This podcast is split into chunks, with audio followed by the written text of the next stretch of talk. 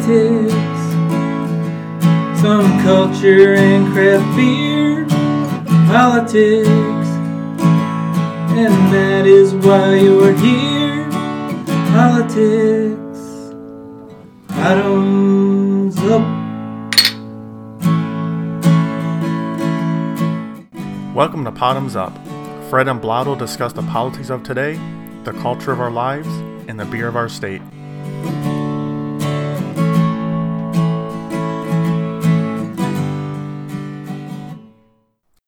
Somebody count us down. Guess roll. Yep. Episode 80 in three, two, one, go. Oh, gagging. Bottoms up. caught me on staying the in. la- caught me on the last sip of my my pregame. I was choking. We are not going to edit that out. Nope. That is the staying in. opening of the show. Considering I gave you a countdown warning and everything. I know I was rushing to try and drink the last swallow, and, and it like the carbonation got me in the throat, and it almost came out. Fred's dead. Yeah, In fact, Knobs, put the countdown in the in the show as Just well. leave it all together. Yep. I'll yes, do that. yeah. Okay. That makes my job easier. well, bottoms up, you guys. It's episode eighty, the big eight zero, four score. Hey, How's That's a lot of episodes. Yeah, it is. It's amazing stuff, and we're we're still perpendicular to the Earth's surface, and uh, we're defying all logic each and, And it's every it's week. it's kind of a milestone in terms of episodes, and then a milestone in terms of you know what's going on this week. Yeah, yep. Well, before we get into that, how are you doing tonight? I'm doing terrific. Um, uh, you know, uh, considering all, right? I mean, Mhm. you know, we're going to talk about the election, but I'll also discuss why I'm I'm I'm pretty distraught as well. Oh, distraught. Distraught. Okay. Yeah. Well, I'm sure we'll get into more details. Well, let's go round the table. Knobs, how are you tonight? I am in full blown anxiety mode. Oh. Not distraught, but feel feeling the angst. Yes. no Xanax. nope. He just wants to feel all the emotions. Just just tops. All right. And we have a returning special guest with the group tonight. It's Big Wave Dave. How's it going? gentlemen. Good to be back. Thanks for having me. How long's Glad to been? have you back, uh, especially on this momentous occasion. Yes, one of the big ones. And, uh, Yes. Haven't bloviated with you boys in a while. Have been listening in and when I can, when I'm down here in the bunker on uh, some of your past episodes, and kudos on those. And um, yeah, it's uh, it's been uh, emotion wise all, all over the board since waking up in a, in a haze after going to bed about midnight last night. Um, Were you in the bunker with Trump when he was hiding out? I'm not quite quite quite as pussified. We don't have any fortifications outside because of one fence and three dogs. But um, God, what a pussy.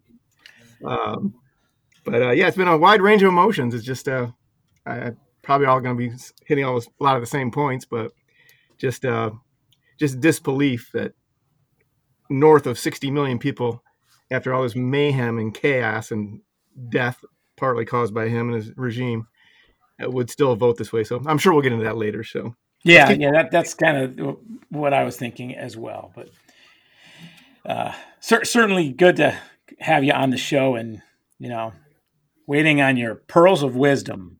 yeah, Like, Yeah. uh, like you know, a Marilyn Chamber necklace. Wow. Getting Uh, raunchy early tonight. Yeah, why not? Why not? I was kind of saving that one. But I'm, I'm glad you guys invited me. It's a, it'd be cathartic. Uh, it's be a nice way to end this day and this uh, this experience and another election. So, so there you go. Well, welcome aboard. You guys ready for 1980? What do you got? What do you got, Fred? Well, Bernie Reagan. This is a very uh, another deathly night with the podcast in uh, 1980. lot, lots of lots of mortality going on that year. um, first, I'll start with uh, th- this is a little indulgence for me. Uh, Rush released "Permanent Waves" on uh, January fourteenth, and that's a personal favorite of mine. So I threw that in just for the heck of it because I'm controlling the audio at this point.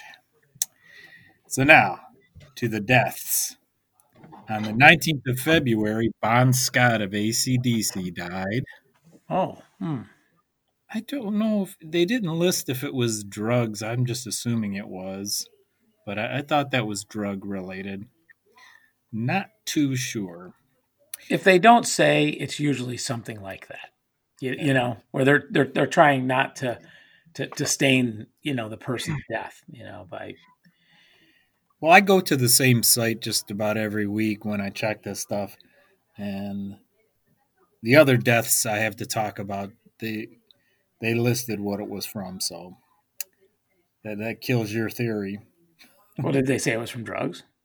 They didn't say. They just said he died in London. No, I'm talking about go go to the next one. Okay. Bonzo. 25 September. John Bonham of Led Zeppelin dies, and uh, he was found by John Paul Jones, a band member. And uh, incidentally, that same year, because of the death of John Bonham, in December, the band broke up officially. So, uh, Bonham drank himself to death, right? I Uh, that was part of the deal, yeah. what did it say? I didn't write it down. Your source. Fake news. Eh, fake news.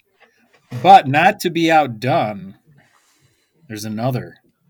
8 December of 1980, John Lennon is John shot Lennon, to death right? at Yeah. the Dakota. And I was thinking, it's like, poor Bon Scott picked a tough year to die with those two guys going down. You know what I mean? So why even bother mentioning him, right?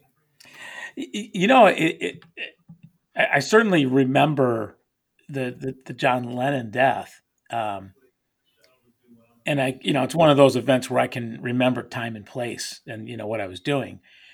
I I I, I don't remember where I was, uh, you know, finding out about Bonham or Bon Scott, and I would have never put those together. Like I, you know, today we would consider like, oh, that you know, eighty was a rough year with people that we lost prematurely. You know that you know we enjoyed on different levels. Um, I I I don't really recall thinking that way back then in, in 1980. Oh man, this this you know first you know first Scott then Bonham and now Lennon. I don't, I don't think that went through my mind, but maybe it did. It was a long time ago.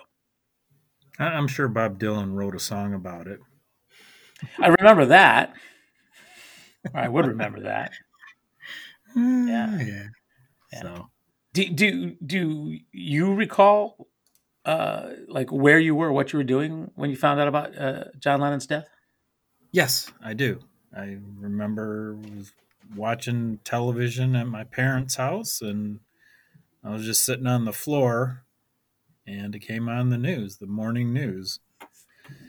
Yeah, I remember that. I John Bonham. I was Led Zeppelin wasn't on my radar necessarily back then, so I I don't I don't have any recollection of that, or Bon Scott for that matter. So- Right. I mean, well, I I, I was I, I guess I was a, a, a Zeppelin fan in in '80. Um, I mean, uh, be 17, but yeah, I, I was. Uh, you know, I, I saw him in '77, so or '78 at the Silverdome. Sorry to hear that. Yeah. cacophony of noise, echo, and Yeah, no, it was, it was a pretty horrible. The, the, the best thing about that particular concert is telling people that I saw Zeppelin. That's Mhm. that's really the most exciting part of is is the you know the story fifty years later or forty years later. Uh, wave I, and I, and I, and I'll tell you that because I mean this the, my my story about Lennon it, it kind of relates to you guys a little bit, But but Wave, do you remember uh, what you were doing or where you were at? Didn't Howard Cosell announce it during the game on Monday Night Football? He did. He, he did actually. That's what I Yes. seem to recall. I, I'd forgotten about that part. Yeah, you're I'm right. yeah, I'm positive watching Monday Night Football because my we, we watched a lot of sports with my dad back in the you know two four seven days, and um, I want to say was, I heard Cosell announce it during the game. That's right. Yeah. I'd forgotten all about that. Oof. Yeah, just you know, So I, I was I was driving back from your your side of the hood. I think I was over at uh, Shoey's, and uh, they're pretty late or whatever it was. And so then uh, I, I was driving back in my uh, '73 Hornet. Oh yeah, beautiful. And I, you know, I turned on the radio and it was Beatles music, and so then I I switched, you know, from W4 to WABX, and there was more Beatles music, and then I switched from that over to uh, uh, what would be the other one, the Riff, and there was more Beatles music, and I thought, well, this is all very strange, like, you know, why is there Beatles music on every single station? Who died? and but you know I- but i didn't think about it that way either right? I, I didn't. And then so then when i walked into the house uh, my father was uh, standing there and it was uh, i think it was around Weeping 11 o'clock uncontrollably. doing what Was he weeping uncontrollably? uh, uh, I, I think I don't think so. no i don't think so but but he but he did like i walked into the house and he had the news on and he said oh did you hear john lennon got shot How anyway about you, Knob? i was just gonna let this go by knobs Yeah, that's that's probably for the best. you, you do know who John Lennon was, right? yeah, I just remember where I was when uh, he was shot. You were a twinkle in your mother's eye. Yep, I was far from being born. Yeah. but the first time you heard about it, what about that? Oh, I didn't know he was dead. Well, at some point, somebody must have told you. Yeah, that's what I'm saying. Like that was my reaction. Yeah.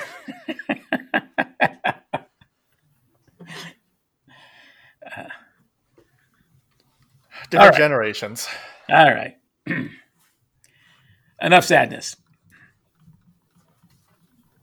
Is there anything else there, uh, 1980 of note there, Fred? Uh, that's about it.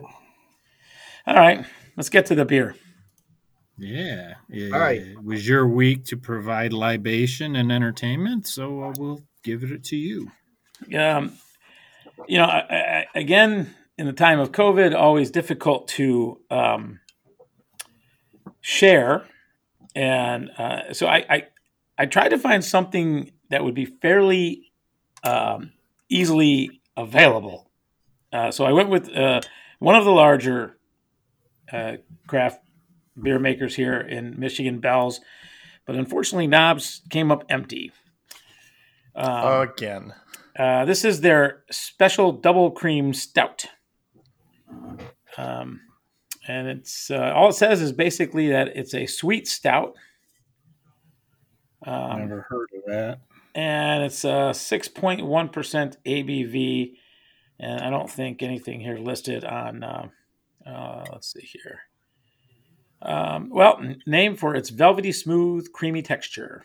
Bell's Special Double Cream Stout is brewed with 10 different specialty roasted malts, chosen to impart notes of rich mocha and espresso. See, probably not missing anything, Knobs. Dark and sweet tones intermingle with a soft, roasty finish. It's kind of a half-hearted label, eh?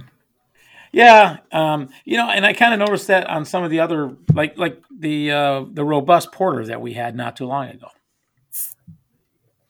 You know, kind of the, kind of the same thing. You know, kind of, it felt felt like they were sort of mailing it in. All right. Well, Anyway, check it out.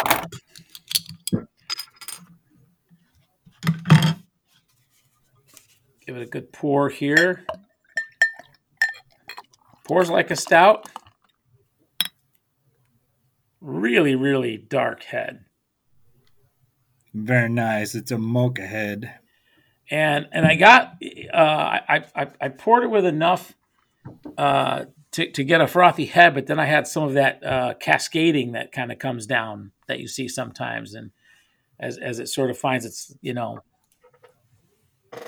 its its water level there. It's actually kind of cool, kind of like a, a nitro beer will do, but not to that extent. Um, Ooh, that's a thick one. Mm, I like that. Uh, so let's start with the guest then. Uh, Big Wave, you uh, had a chance to uh, give it a try. Yeah, I took a, a slurp or two already, and um, it's tasty. I am uh, really happy with it. Um, I, I traditionally like lighter beer a little bit more, but um, I, I, I could drink this pretty for a good chunk of a night. Yeah, yeah, I don't think it sits too heavy on the tongue either. No, no, it's a, it's a very pleasant, and um, I, I guess my only bitch is, you know, this costs like sixteen bucks for my six pack, and Yeah. this is for my last sitting, I could have a whole case of Milwaukee's best for that. That's my only complaint. Uh, duly noted. Duly noted. yeah. you know. but uh, no, that that's uh, it's it's for me. I think. Okay. Yeah, there's a couple beer beers out there that are real wallet suckers, but hey, that's the price to pay for bottoms up. Hazel's nuts. Yeah, Hazel's nuts. That's Flying Buffalo. thirty dollars a six pack.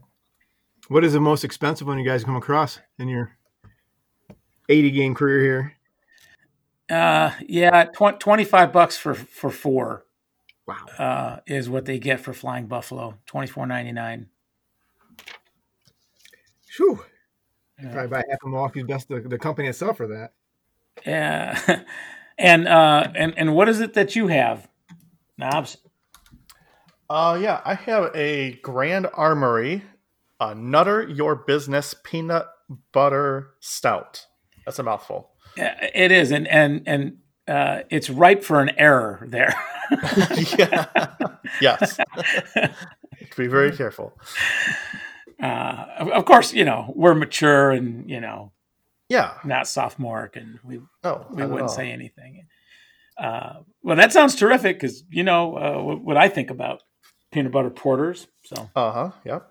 I uh, kind of got this to like rub it in your face a little bit because I couldn't find any of the beers on your list. So Hey, I, I, I, I, I went, I, I, you know, if you can't find a Bell's stout, I, I, I, I don't know. You- It's it's You- not a. you live in a bad stout, it's town. specific Bell's stout. well, it, what, but still, I mean, would you go to like the Shell station and then, you know, the laundromat? You said you went three places. I'm just trying to figure out which three they were. You gave me like basically two hours Yeah. to work with only. That's it.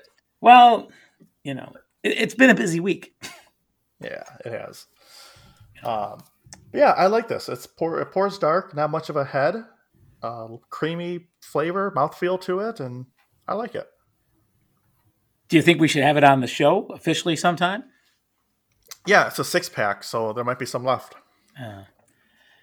Uh, well, you know, mule them on down here, right? Yeah. Seems to be a lot of muling down there, but no muling up here. Well, there's a reason for that. Yeah. I don't think there is. All right. Anyway. Uh, and I think we got you on this, Fred, already. Your your input, did we? I don't recall because of the technical difficulties. No, you didn't. Well, then bring it. Um, I like the mouthfeel. It's uh, nice and viscous. Um, I really like the aroma of it, and I wish the beer itself tasted like the aroma. Mm-hmm. I, I think the taste falls a little short of the aroma, but it, it's still a pleasant beer, and uh, it's going down nicely. It did pour a great, great mocha head, so uh, I'm liking it so far. You, know, they labeled it a sweet stout, and it uh, maybe I was expecting something a little bit more syrupy, but it's it's really not. No, I, I don't find it to be. I, I wouldn't even characterize this as a sweet stout. Nor would I, but I'm actually kind of glad it's not. Yes, I am too. So Yeah, we'll give the final uh, determination later. But uh, yeah, so far so good. Final determination later. That's an excellent segue. Oh, true. Double entendre. Uh, because that is where we are at, right? Yes, sir. Uh, the uh, election is still going on. I mean, people aren't voting, uh, I guess. Although, if you ask the Trumpsters, I guess they feel like people are still voting. Stop the voting. Oh no, stop the counting. Stop the They counting, but up- they also They think can't people are still. their mind. Well, no, they they still they think people are still voting as well. Well, before you get rolling too heavy there, just to Yeah. give people some context, it is Wednesday, November the 4th, about 7 p.m. Eastern Time. So ju- just so you know where we're coming from in regards to the election, which was last night. Continue. Well, yeah, and uh, you know we don't know when uh, this election is going to be called. Uh,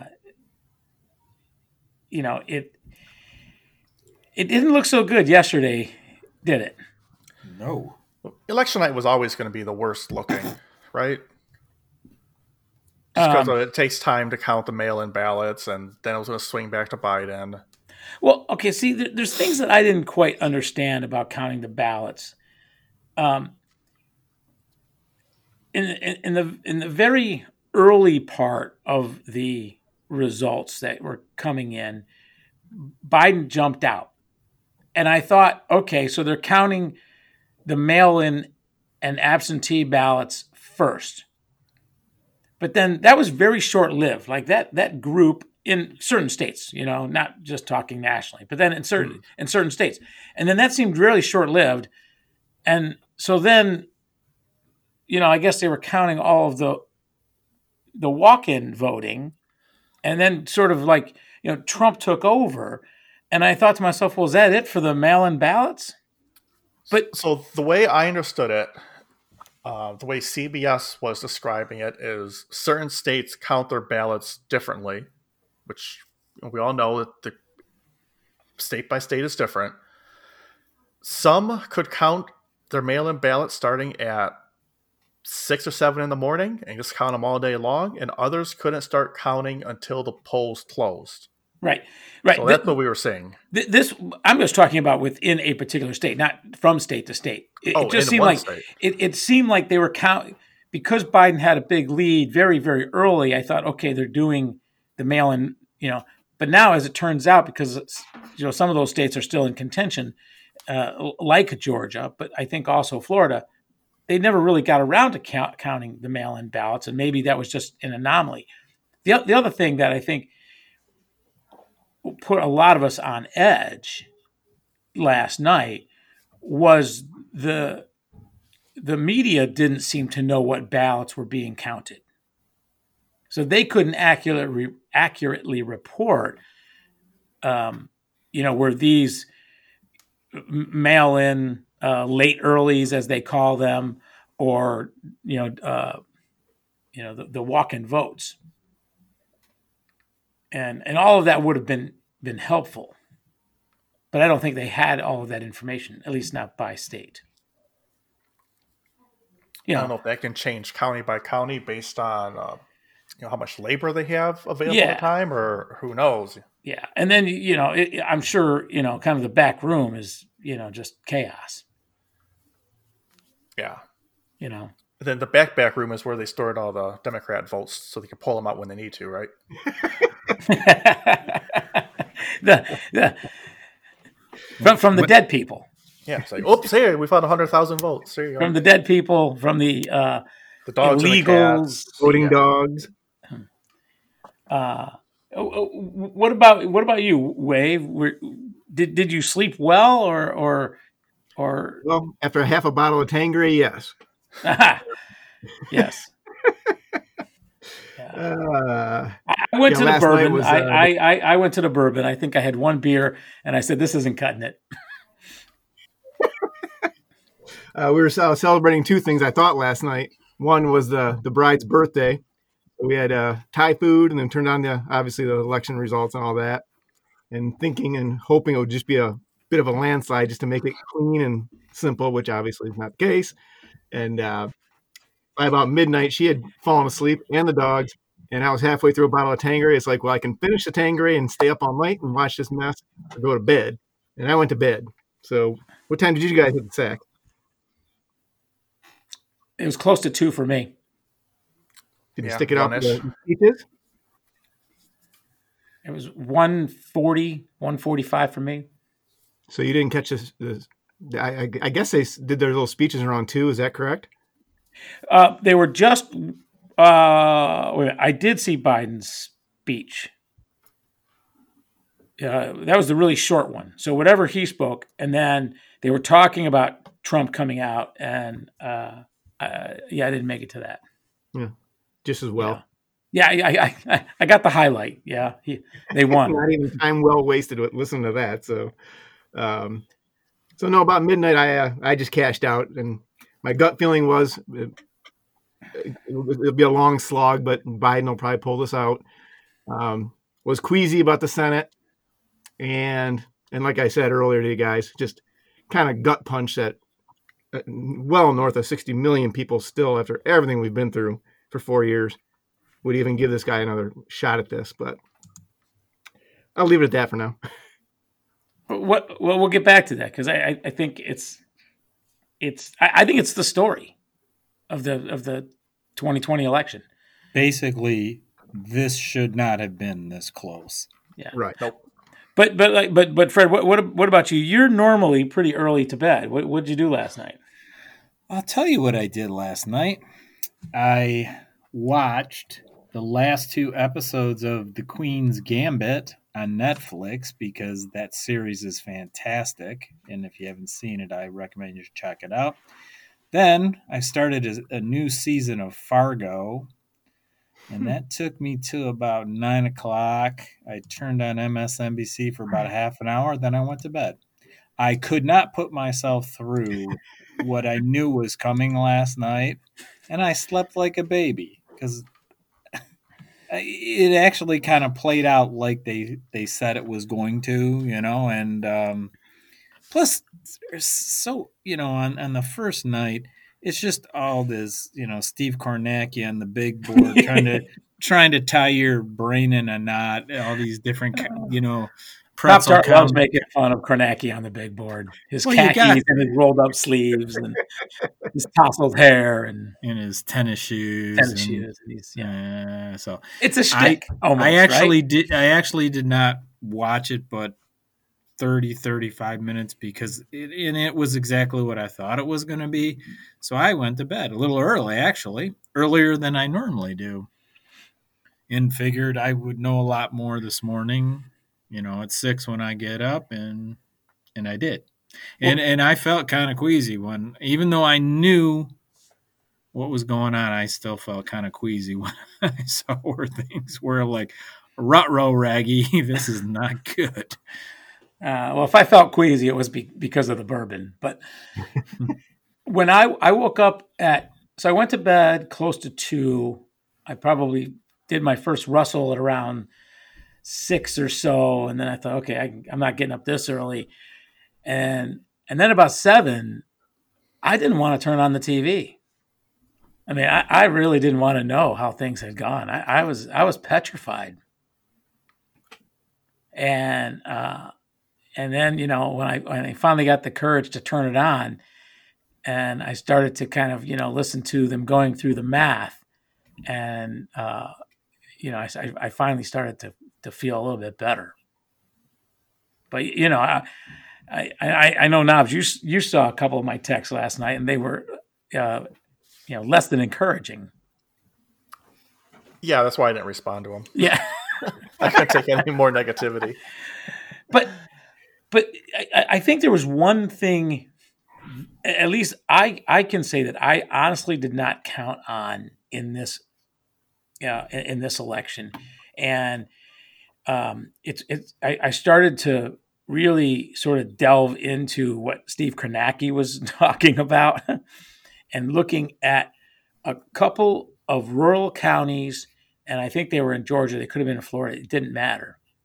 Where in some, you know, Podunk County in western Georgia, where Trump had, you know, soundly whooped Hillary in 2016, you know, uh, 1,200 votes to 40, okay? Somehow or another, he was able to turn that into 3,500 votes this year. Like it, it, it I, the fact that he was able to come up with a larger base uh, is something that I would have never predicted, and I, and I don't I don't think most of the media did either. No, I got to give the Trump campaign staff credit where it's due, to be honest, because they found a way. They dug deep and found more voters. I don't know how, but they did it. Because you, you know the the uh, the number of flipped voters, right? We, we is still pretty is, is much smaller than what makes up for the additional turnout. So, you know, we you know, there were some people that became disenfranchised with Trump, and there were some people that maybe they didn't vote Trump in 2016, but you know, now they like him or they think Biden is a socialist or whatever, and so they got to go that way. So there might be a few flips in all of this, but I don't think that that really is what happened. I just maybe 2016 turnout was just that low. I mean, I have to, you know, maybe compare 2016 to 2008. Mm-hmm. But you know, there's a there's a population change in there too. Are you saying it's a matter of Republicans saying I'm not so sure about this guy in 2016 and not voting for him? That's what I think happened. In, yeah, yeah in, in hindsight, that that's exactly what I think happened. And there was a lot of protest voting. I don't like Hillary, and I don't like this guy. You're right. And and maybe there were maybe there was a um you know a, a willingness to accept Hillary from Republicans that didn't like Trump, right? Maybe there was just this, you know, um, well, you know, she's bound to be the president, and I don't like Trump. And if she gets elected, I'm okay with that, you know, a, a, resolve or whatever it is.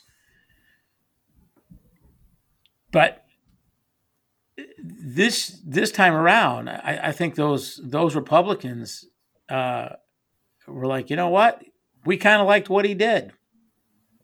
We liked his racism. We liked his corruption. We liked his immigration policies. We, we you know, I mean, we, we, we liked all those things about him, and uh, we'd rather have that than you know, a decent human being. Mind-boggling.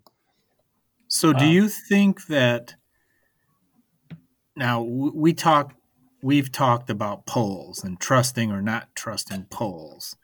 You recently stated you trusted the polls.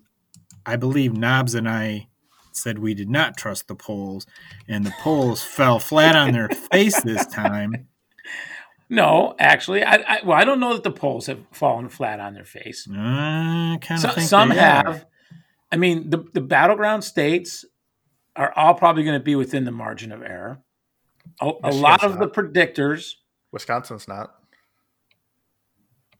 Um, Wisconsin's twenty thousand people. They they they had some of the polls had them up by seventeen points. Mm-hmm.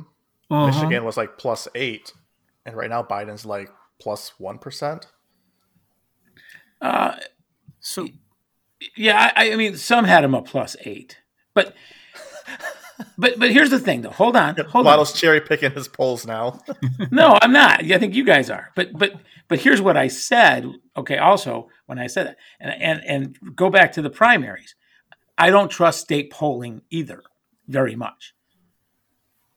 I, I mean, I, again, I can make the case that the polls were not way off in 2016, and they and and by and large they were not. But when you looked at the primary, the Democratic primary for this year, and how off they were in some respects. You know, state polling doesn't do well. And, you know, why they can't figure this out, I, I have no idea. You know, has, So that- have any of us been polled? Let, let's start there. I mean, who the hell are they polling? I get called three times a day and I never answer. So yeah, I but they're not, they're, they're, they're not legitimate polls. I don't know. I, I don't want to talk to any of them actually. But I, I guess my point with making bringing up the polls is you were surprised at all You. these Yeah.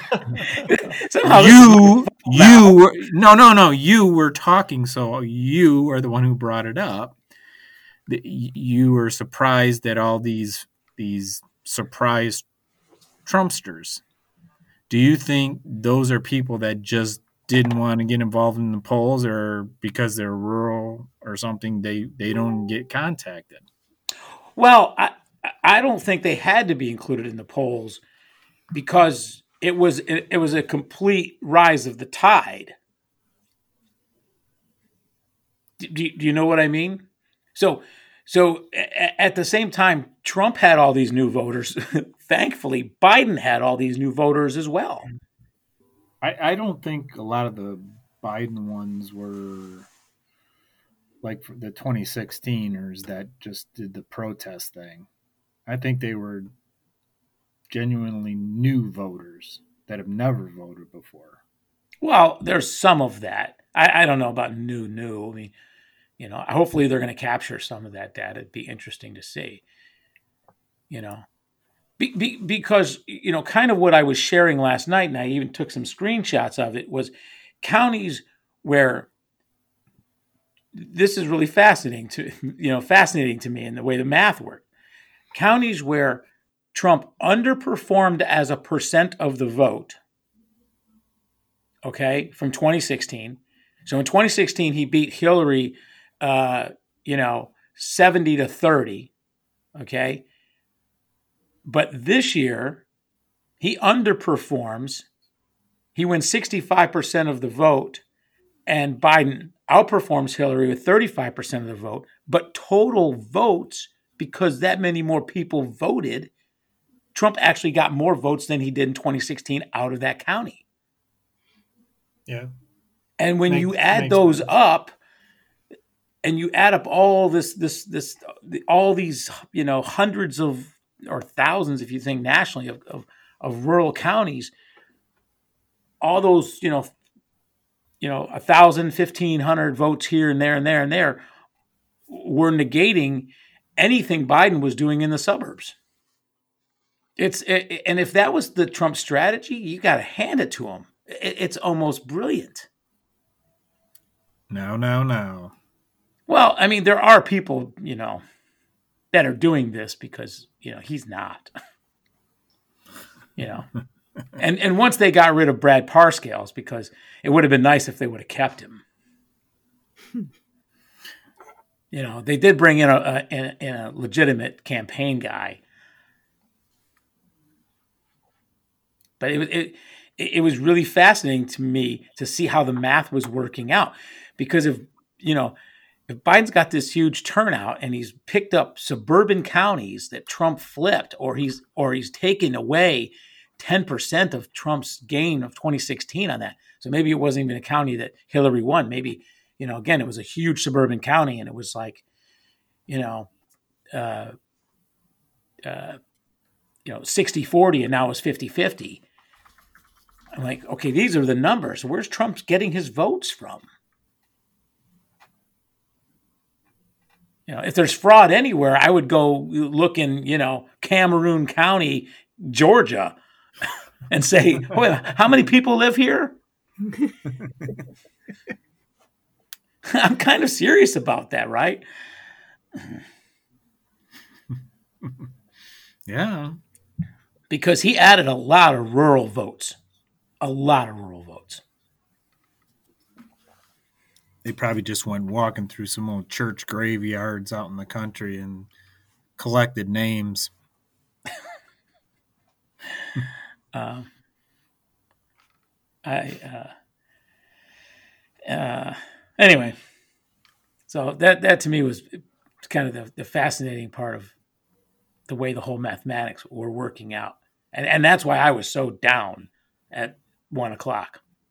So was Kornacki kind of looking at it the same way you were? Did well, have he was some- he was showing that data. You, you know, that's that's why I was you know I kind of picked up on it, and I think I, even though I'm wrong about polls according to you guys, I think I actually kind of kind of started to think about it that way before he had shown me because then I was kind of like jumping out of my chair showing Pop Tarts. See, this is what I'm talking about. See, see, see. and I'm taking pictures of the TV screen and I'm texting it to my family members. Um, so yeah, he was he, was- he was kind of talking about it in, in in this way as well. Hmm. Y- You would think if there was some validity to it, there'd be more of a stink. Or do the Dems not care? Are you talking about the fraud part? Yeah, yeah, yeah. Oh no, no, I'm just talking about looking at it this way. I, I'm not talking about the fraud part, Fred. I know I, I misunderstood your question. No, no, no, no, no. I don't believe I don't believe there's widespread voter fraud. Okay. Just Not curious. not even in you know dog diggity, Kentucky. No. Which went red, by the way. um, you know, uh, speaking about Kentucky, it, it, it does make me, me think about McConnell in the Senate races. Yeah. Him That's and rough. Lindsey, they both smoked their opponents. Polls were way off and wrong. Either that or the, the polls they were putting on social media were just fabrications. I, W- Well, w- one of those two that lost spent two hundred million dollars. yeah, I mean, I mean that, that's so stupid. That that's that's so stupid. Um, the the um, I don't know how much were polls, or do they start with a poll and then they try and add some math to it, and then you know kind of fudge it to where they think it makes sense.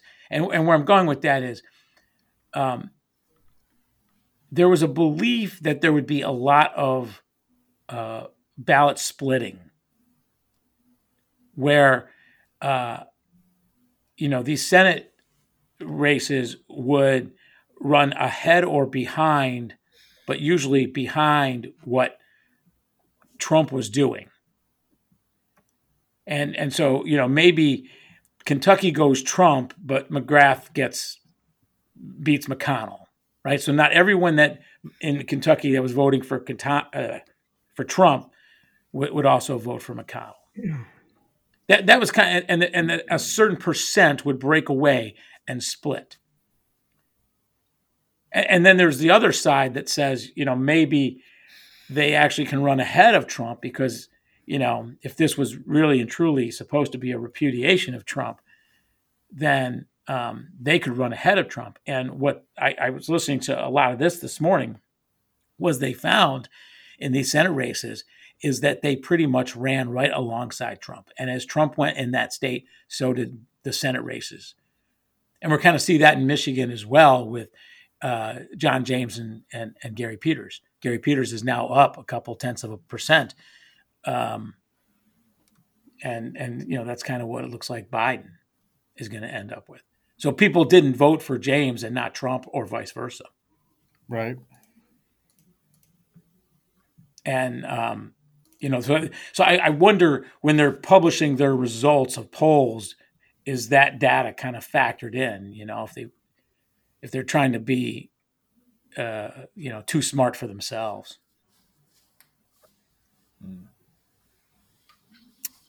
I don't know. but the but the lesson there is you know when you have a you have to believe in the data that says okay Trump's got a 95% party rating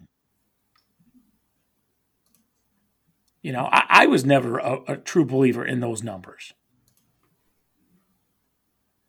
The, the only way I could ever rationalize that prior to this election was to say, well, it's only the hardcore nut jobs that are still in the party. and anyone with any sense has left the party. And so that's why his approval rating is amongst Republicans is so high. But that's not the case. Oh, all the nuts are hanging on. and he still had a 95% approval rating. So, you know, it, it, it makes sense that with that kind of approval rating, that when he's carrying a red state, the red state senator is gonna gonna carry it with him. Case in point, Susan Collins. What the F happened there? She was supposed to be the easiest one to take out. And and she's there. They they the Yeah, her opponent already conceded. It's like, Yeah. oh my God, what happened? I mean, I mean, how should they conduct polls? I don't know. Not should they thing. conduct polls? How how useful are they if you really step back? I mean, And let, besides the, the horse race shit, and obviously the networks want to. Yeah, So- yeah, it's, it's media, it's media stuff, right? Yeah, it's more media driven now, and and obviously going from election to election going forward.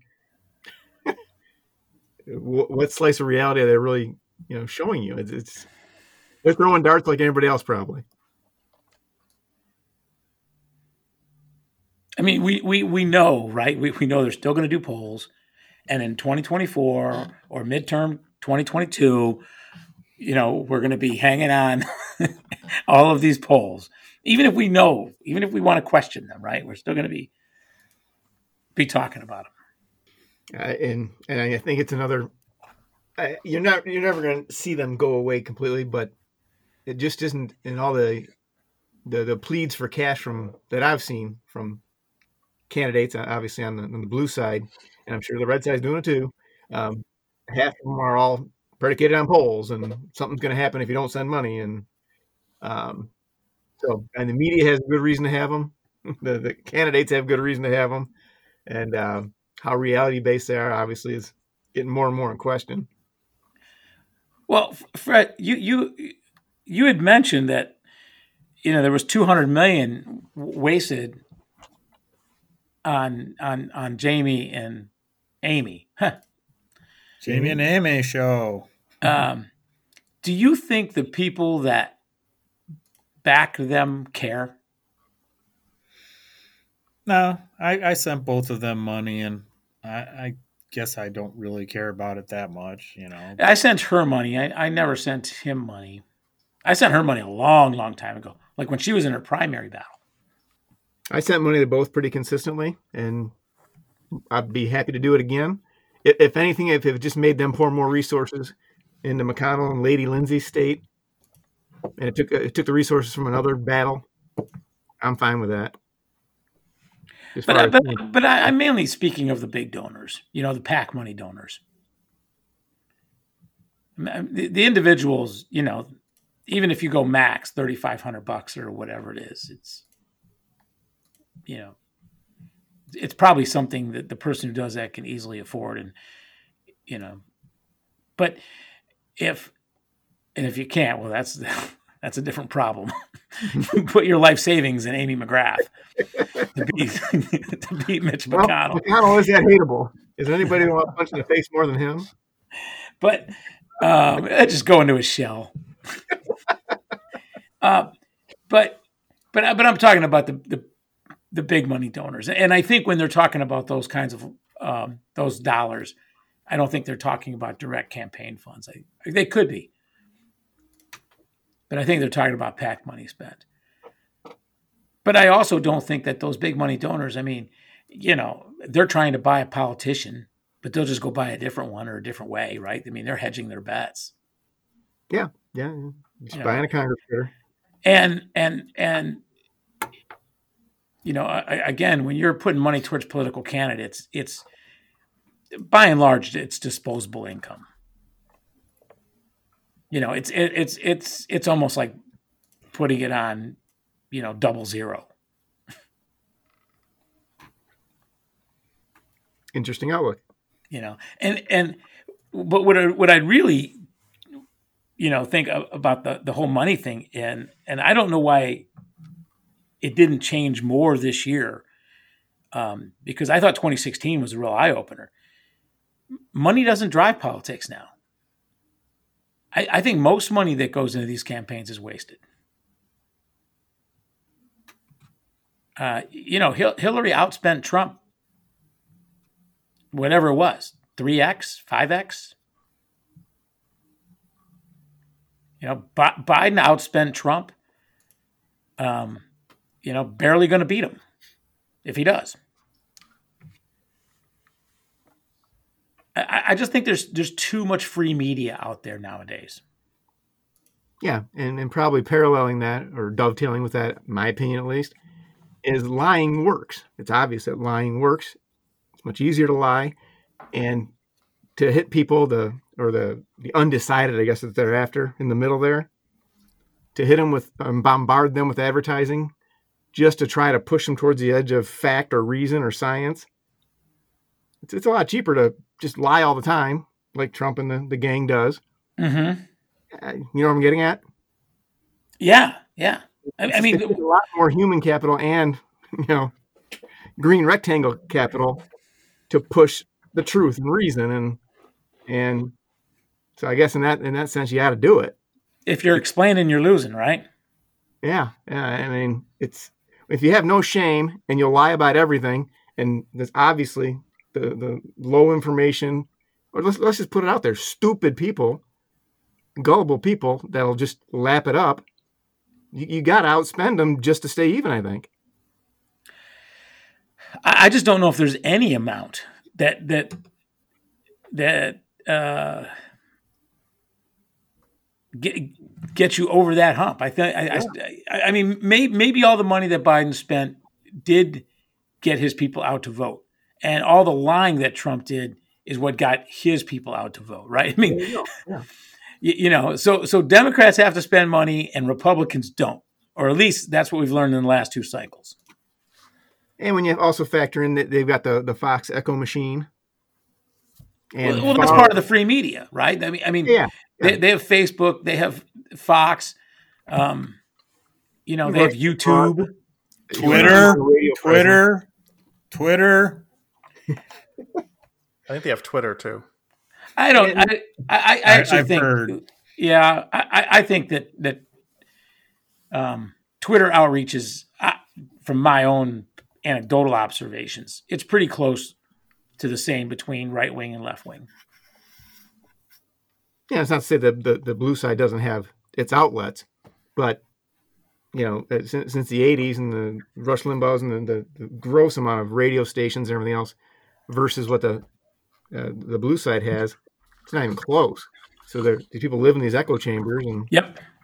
so I, I think you gotta spend it. Unfortunately, it, it shouldn't have to be that way, but it's like I said earlier, it's it's it's every Yeah. dime the, the the blue side spent probably had to be spent just to get us where we are, which is not a great place, but a better place, hopefully. Yeah, you're, you're probably right. I, I was listening to a little Thom Hartmann today, progressive radio, and he's always talking about the media bias, um, in, in in terms of how much more red outlet there is, you know, and how they own all the rural airways, um, uh, and he was talking about how he had Tom Steyer on as a guest earlier in the week or yesterday or whatever. Recall he's the billionaire that ran also in the primaries. Um, and you know, he asked Tom, "Well, what, what is he, you know, going to do with his money? He should be putting it into progressive media." And he was very frustrated uh, that Steyer uh, hadn't planned on doing that and wasn't planning on, on on spending money that way. And Thom Hartmann believes that, you know, that is where the money needs to be spent. That you know, there used to be an infrastructure he mentioned a guy I, I, who used to be um, a uh, progressive, even before the term progressive, um, radio syndicated talk show host uh, who was assassinated by two white supremacists. There's And, good people on both sides. and Yeah. and uh, and and that was kind of the beginning of the end. And and then there was Air uh, Air America, um, uh, that eventually its funding dried up. Um, and you know he was making the point that it was it was crucial uh, in helping uh, getting Barack elected in 2008. And that was that, that was the the high point for Air America. You know, where I think uh, Miss Maddow got her start. I believe that's true. Yeah. Janeane Garofalo, I think. Now you got to give the, the Republicans credit on that since since Reagan and talking about bad things happening in 1980. Um, you know the, the, the chipping away at the, the fairness doctrine and Yep. The fairness all, all that, it adds up. And here we are, and they, they've pretty much they're at the one yard line. You know, Uh, you mean they're starting their campaign at the one yard line, right? I mean, you, you know, because it's the constant drumbeat uh, uh, against the Democrats, and the Democrats don't really come out with that messaging uh, in the same fashion, Re- regardless. And it's so weird because they're also so good at the messaging because they make it seem like CNN and MSNBC are the the mouthpieces for the left, and they're really not. And and and that they're you know, and, and yet they spin this this alternative reality that they're the underdogs in the media. Yeah, bingo. It it makes the brain hurt. It really does. Um, so okay, so I'm with you. We got to start lying more. yeah, well, yeah, it's Hey, you know, I used to work for a guy who always said, um, second liar never has a chance.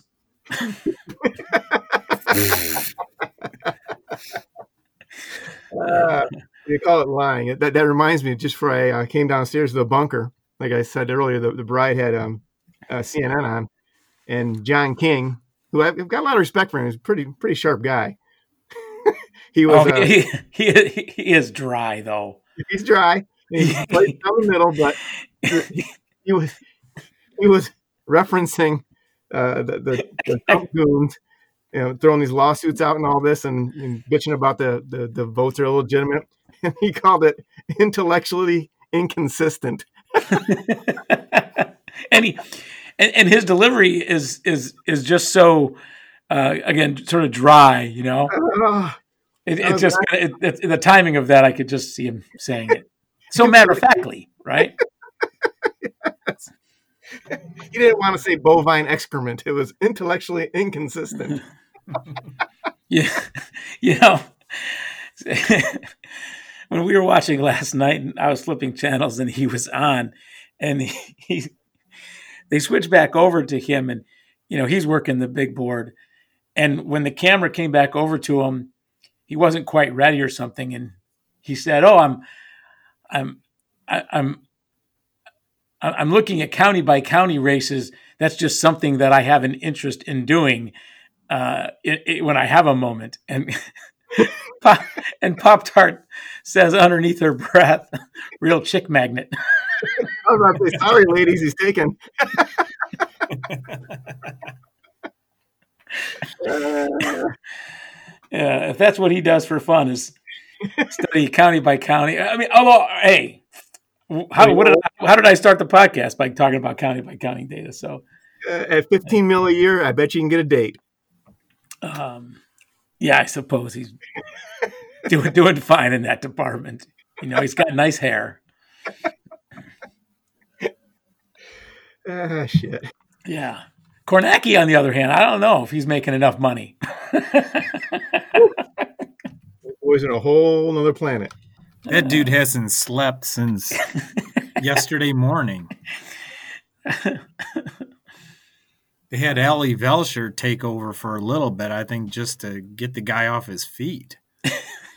Seriously. yeah, no, seriously. But this is his Super Bowl.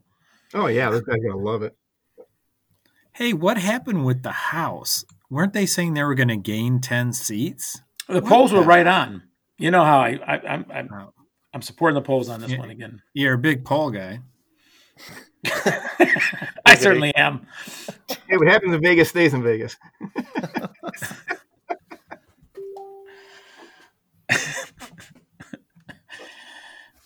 That might be a show title in there.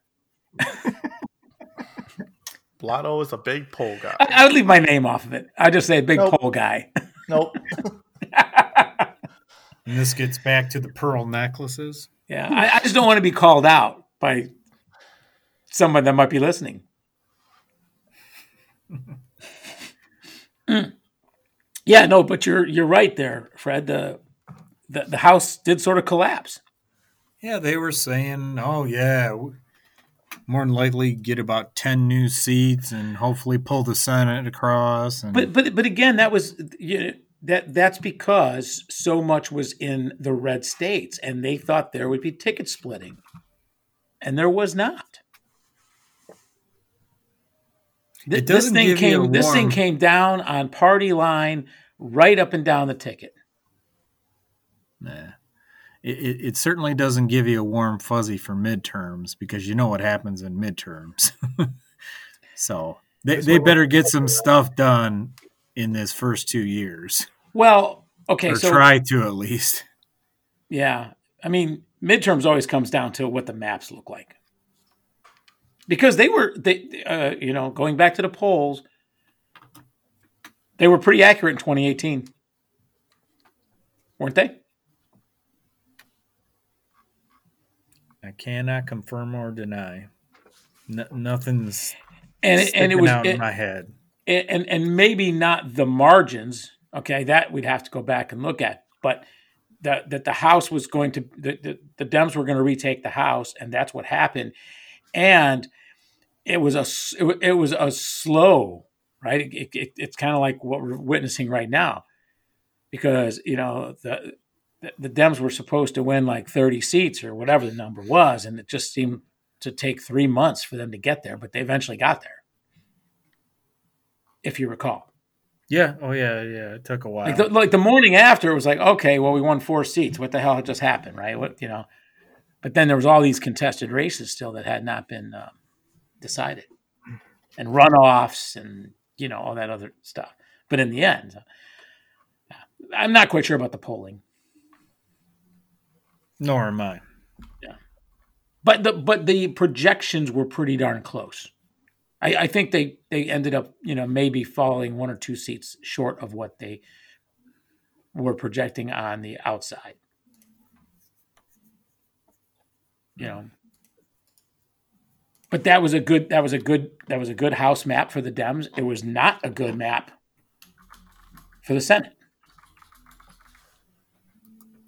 and if you if you actually it's never a good map for the senate for the dems i mean i mean th- just to be honest with that because you've got probably more red states and that's all you need right Oh, absolutely. It- Because the guy in Montana, his vote is four times, m- wor- m- uh, four times as powerful as as the person voting in California. Exactly. A bunch of tumbleweed and rock have more power than these people in the larger states. It's it's it's absolutely uh, astonishing how how bad the Senate is. Not, not not just structurally broken because of McConnell and Lady Lindsey and all these guys. It just it, it makes no sense anymore. Same as electoral college. And I know I'm going off on a bit of a tangent, but Go.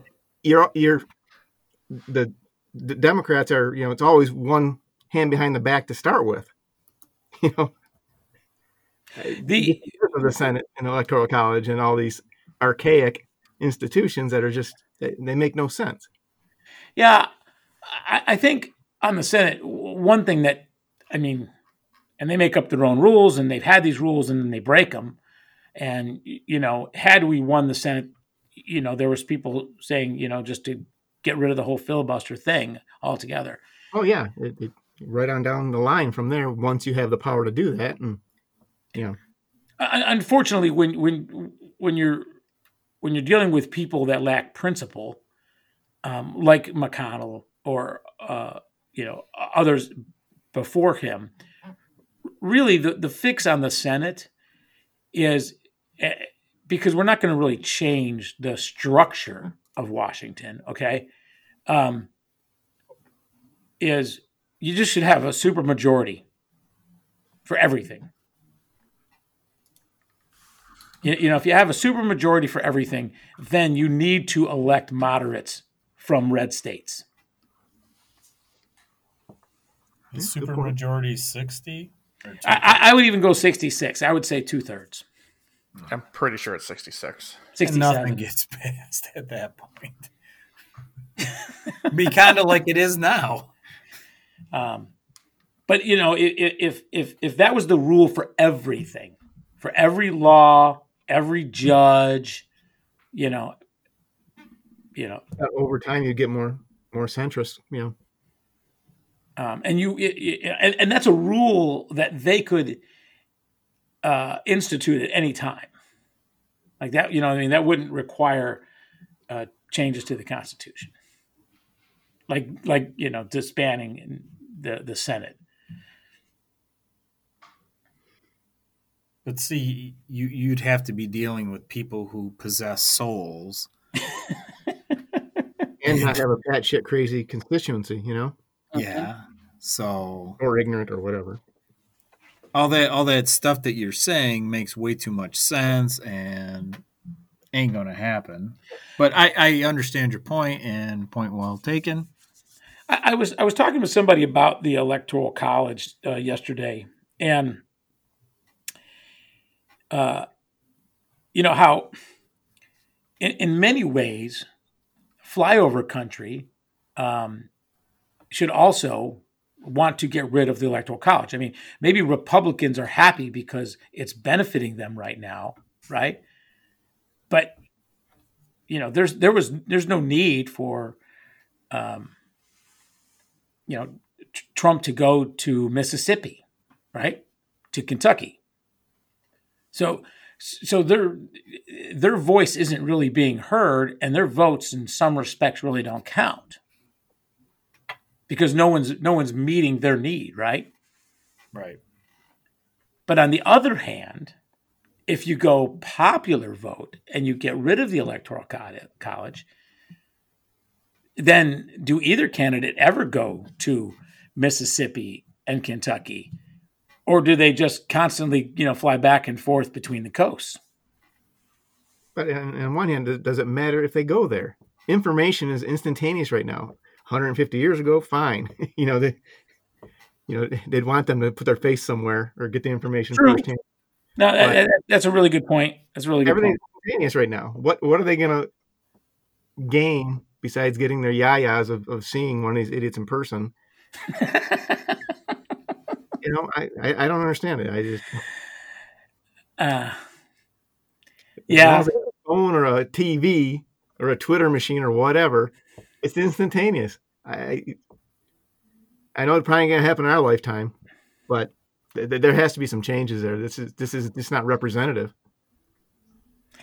uh, yeah. I, I mean, uh, uh, you know, uh, uh, regardless of, I mean, if Biden pulls it out, you know, but let's say he doesn't. Uh, regardless, he ran an effective campaign without really ever having rallies. There you go. Maybe And you don't, don't you love that the the Trumpsters would make fun of him because of that fact, but yet he led in the polls the entire time. He didn't. He didn't have to polls, polls. But the polls were wrong, Fred. We, we, we've I- I already know. established that. I realize that, but he still led in them, though, wrong or not. and that's all that matters. Uh, end of Trolls movie, some or uh, Trump's movie someday. Instead of Rosebud, it'll be polls. Um, but uh, yeah, I, I mean, kind of circling back, um, I, I just, um, you know, it, it's hard for me to, to take anything away from this other than, yeah, maybe we might have Biden as a president, but i this does not reflect well on America. Nope, it does not. Um, I wanted there to be a landslide just to show that we as a country have rejected that sort of behavior, but we haven't. after our ne- after our beer, we'll talk about that. New beer? I think so. Okay. Why don't we uh, take five, pause for the cause, grab a cold beer, and um, we'll pick up where Knobs left off. All right. Agreed? Yep. Okay. See you in five. Well, before we get to the next beer, uh, quick round on how we ended up with the Bell's. What was it again? The double cream stout. Yeah, the sweet stout. Big wave. My glass is empty, and I, uh, like I said earlier, I was I was kind of a fanboy right from the get. Um, it only got better for me. I, I think the sweet stout is pretty sweet, so uh, it's for me. Fred. Well, I'm going to give it a meh, mostly because I, like I mentioned in my first review of it, I enjoyed the bouquet. Wish that the taste of it would have matched the bouquet. And I found the beer a little generic, if not forgettable. I I was thinking about how did that beer taste, and I was like, man, can't even really remember. So I'm gonna give it a meh. It's just, yeah. I, I mean, I Uh, would drink another one because, you know, it was innocuous enough, but Yeah, I, I mean, I, I wouldn't say it's one of the best stouts I've ever had, but it was darn good, and I certainly would have another. So I, I got to put it in the for me column, but I, I I still wouldn't say there was anything outstanding about it, but solid. solid. Okay, Um, good enough. So, what do you see in the trove for us? Beer number two. Uh, next up is a uh, Old Nation product, um, Cart Horse IPA. Uh, and again, I'm, I'm just going to throw this out there. One of the reasons I picked this up is because I see it in a lot of places. and I really thought there was a high chance that uh, Knobs was going to be able to come up with it and maybe even uh, Wave. But I guess you guys weren't able uh, to find this. And I know I've seen it around, and uh, Old Nation beers aren't hard to find either. No. I, I saw three other Old Nation beers, but not that one. Blotto. I, Yeah. don't, I don't mean to interrupt, but even on the can, it reminds you to roll. Oh, I did. I did roll. Okay. Uh, so interesting. You, you know, they make um, a, another New England IPA, correct? M43, Yeah, buddy. and that is uh, one of the best. And so they're competing against themselves, I suppose.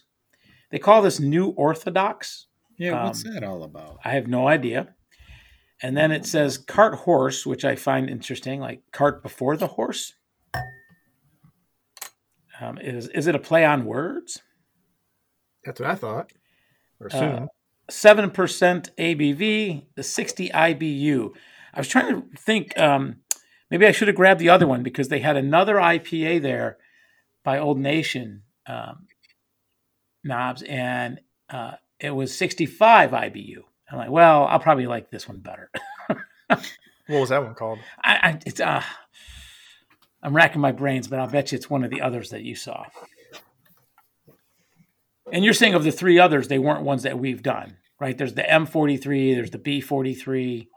Uh, there was an M43, one I don't remember, and Boss Tweed. But that that was the other one, Boss Tweed. Yep, yep. Should have grabbed that one. Uh-huh. And and yeah, that's the one that's also I don't know if it's a New England IPA, but it was also an IPA. So do you have a second beer there, uh, Knobs? I hope so. Uh, I'm just gonna have an, another one of these. Uh, none of none of your business. Oh, yeah, just to keep, you know, keep rubbing it in. That's why. yeah. Yeah, Uh, this feels- finger to Blotto. It was pretty tasty. Yeah, I, I, it's probably going to be better than this one for me, but who knows? I, I every once in a while, another reason that I, I I was willing to go with this is because you know every once in a while I will find a uh, an IPA I like. Wow, that aroma just really hits me, especially. I know. And, and you know what, Fred? I knew we were doing these in the wrong order. It's just that we had Big Wave with the other beer. because I, I, I, I just think you know you you you generally want to go light to dark and Yeah, when you open this, immediately the uh, air around you had that citrus smell. Yep. yeah, so much different than what we were drinking previously. And uh, you got your Milwaukee's best now. Are you are you happy, Wave? Actually, I'm having. Like I was telling you, you earlier, I couldn't. Uh, I couldn't source the uh, cart horse, and disappointed. Actually, I was looking forward to trying that. I did the M43, but nonetheless, I'm having another uh, double cream stout. But I do have in my little reserve here to cleanse my palate later a Milwaukee's Best Light. Thank you. Mic drop. um, yeah, don't don't let bottoms up slow you down from what you really enjoy.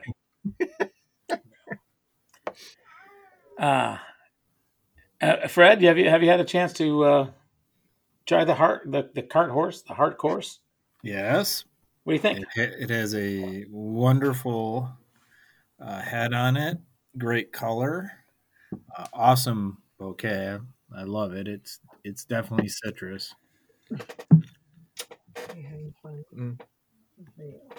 I don't um I don't know the bitterness factor. I don't think it's bad. What did it say it was? 60? Hmm. I don't know. It's not too bad. I, I don't find it bitter. Uh, tastes great. Uh, so far, it's for me. Yeah, I, I so so far um, I'm enjoying it as well. Uh, it, it's it's it's certainly just you know so much different than the last beer. It's almost kind of refreshing in that respect. Um, I feel like this beer, compared to the first one, this has a little bit more character to it, a little more novelty in the taste department. well, it, it's it's it's very citrusy, right? But they don't really call that out. Um, and they do list uh, like all these ingredients, and um, I'm not. I mean, citra, boil hops, mosaics, malts, dry hop. I don't know. They, they just seem like random words at this point. Ju- just, I mean, even the way that they're written on the can, they just seem like random words. We've got two, we've got two lines to fill. Yeah. um, but but I, I could see this just just like their M43 falling in the for me column. For me, I think I like the M43 more than this because it's. Um, I, I I like the like the New Englands when they have a lot of pulp to them.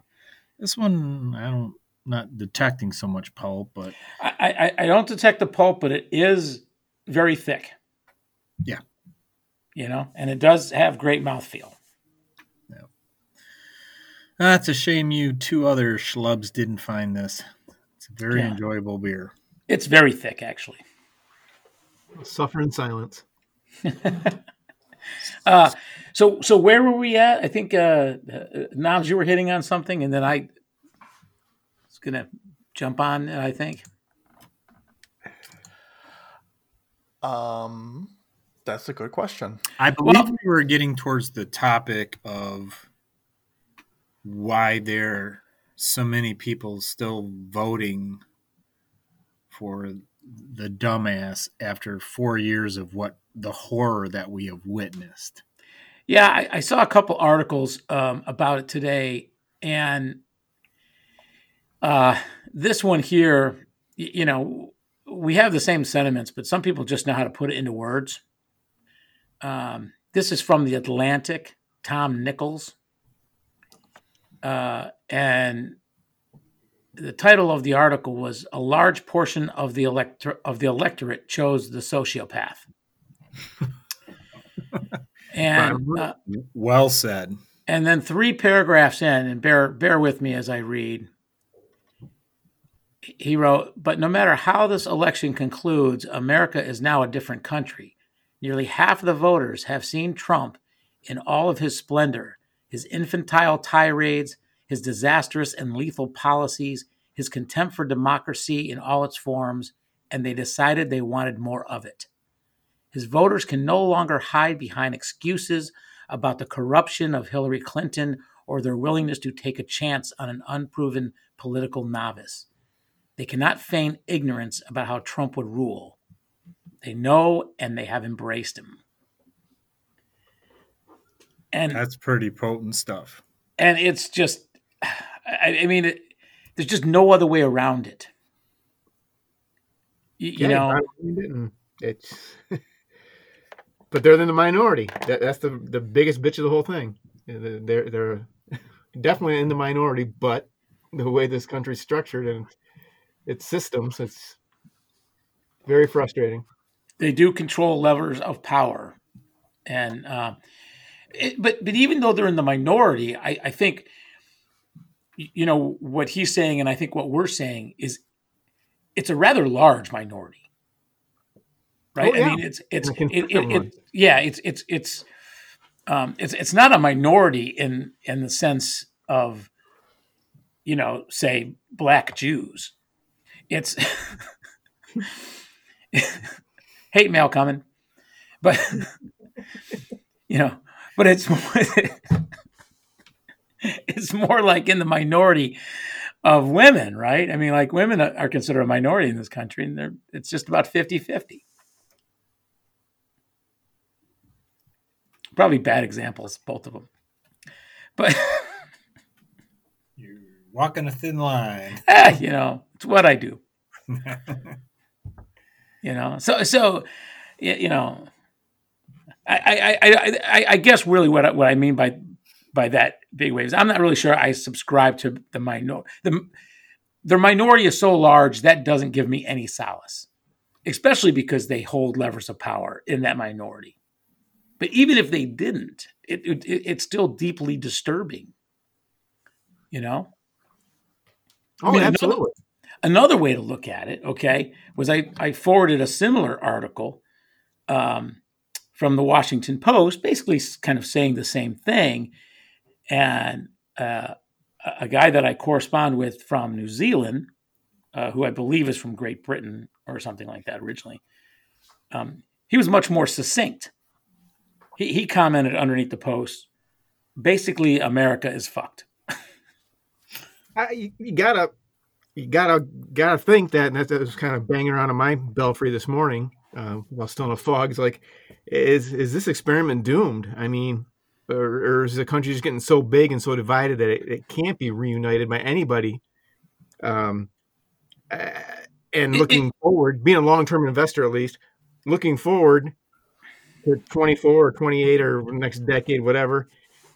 All we're always all Trump has basically done is is groomed the next proto fascist who's going to be more polished and equally, you know, soulless and you know lack of morals, the whole ball of wax.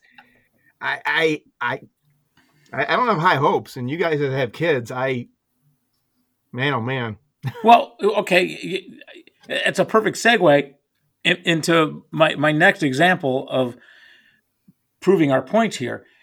Uh, my son texted me last night and said, a smarter, younger, better spoken far right candidate, think Tucker Carlson, could do such incredible harm in the U.S. so easily oh the yeah. only reason we might get away with this level of proto fascism is because Trump happens to be the dumbest person on earth. he just and- checked a lot of boxes. And and and, and I you you know, my response was true, but I think it takes someone as dumb as Trump to pull it off. I, I don't think Tucker Carlson can pull it off, but maybe he does have a point there. Maybe a Tucker Carlson can pull it off. Isn't that always kind of why we never like really wanted Pence to be in power though? Because he would be smarter about things. But he can't pull it off. See, he can't pull off Trumpism. He's not going to have rallies, and he just, Yeah. Yeah, he's he does not have any charisma, does You- he? Trump is the perfect human bullshit bomb, basically. Exactly. You have to you have to really convince people that you believe your own bullshit. And maybe he does and maybe he doesn't. But it keeps doesn't saying matter. He he he. No matter what you show in him in terms of facts, and the other thing that makes Trump Trump is the way he speaks, the word salad that he creates, uh, and the amount of interpretation left into it is also what makes him successful. Where people like you know Tucker Carlson, he's very succinct with his words and there's there's no real um, uh, you know guesswork in into what he is meaning. So when he says something terribly racist, he doesn't have as much plausible deniability as Trump. Trump has learned the art of plausible deniability, and and and his backers have also learned that. Right, the Trump the Trumpsters have learned the art of plausible deniability. Because Fred, how often do we we say, well, you know, you know, your your dipshit dear leader you know, said this. And and they're like, well, that's because he means this. All the time. Trump doesn't even need to Trump doesn't even need to use plausible deniability because he doesn't care because he has no shame, right? So he's he's he's just going to double down in only the way that Trump can. So I, I, find myself kind of walking both sides here. One saying that okay, maybe there is a more dangerous Trump type person out there. But on the other hand, no, nobody else can be Trump. So I, I don't know. You know what I don't get from from a Trump supporter standpoint is this almost I don't know what are they 45% of the nation's population they collectively have decided this is the guy they're going to die on the hill for. I, that that's the part I don't quite get. You know, if they're going to go to the nth level, defend this guy, start a civil war over this guy, couldn't you have done it with for somebody with a little charisma, smart, something, something of value? No, I, that, that that's kind of what I'm saying. I don't think they can. I mean, I don't, I don't, I don't think the, they go. I don't, I don't think they go to war for Tucker Carlson. But why why would they go to war for this guy? And some of the people we deal with, I used to think at least had some some IQ and some decency. I don't believe it anymore. But these people will die on the hill for this clown, and I, I just don't understand it. Well, see, you you look at this guy versus Hitler. Hitler was was not a dolt, was not a, a dope, you know, in comparison. So you, you mm. almost you almost get it with him. I, am not so certain about that. I, I'm not so certain about that, Fred. I've read some things that, you know, he, he wasn't a mad genius. He was mad. So Hitler said covfefe, eh? That's what you're saying. Consideration that, but it would be more uh, like uh, no, I'm sorry. Finish up. No, let's go on. No, I was going to say. I guess you also got to take into consideration you know, the Orange Menace is a, you know, a, a Frankenstein built in this current media age too. You know, what is that? What's what's going on in the background? That'd be three dogs upstairs. Sorry about that. Are they howling? I, I thought you guys were being haunted. Yeah, either that or the ballot police have come knocking. I well, they started at Cobo Hall. If you guys heard about that, but yeah, yeah, maybe they're here because they heard I didn't have a a barrier like he does in the White House. Are, are, are those dogs howling? I thought they didn't make they, noise. They don't. They're not. They don't bark. They are burrowing. Oh, yeah, interesting. Yeah. Okay. Well, we can we can let that roll. We're good with that. You, you you've got some fine four legged friends. um. Okay, but back to where uh, we were. Fred. Yes. I, I am just. I think saying, you had the floor, but. Oh, okay. I guess I'm just trying to make the point is that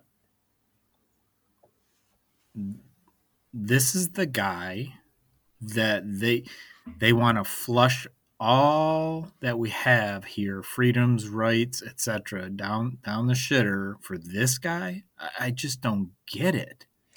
It, it, it is kind of a, a special moment and, and time, right? I mean, it just one of the things, and um, you know, Chris Hayes has been kind of hammering on this point uh, ever since you know Trump was elected, but he really hammered on it again last night, and that is, I think when you really start to dissect the voting blocks, and now you you you you take out the Hillary corruption, Hillary email, you know, uh, slice, right?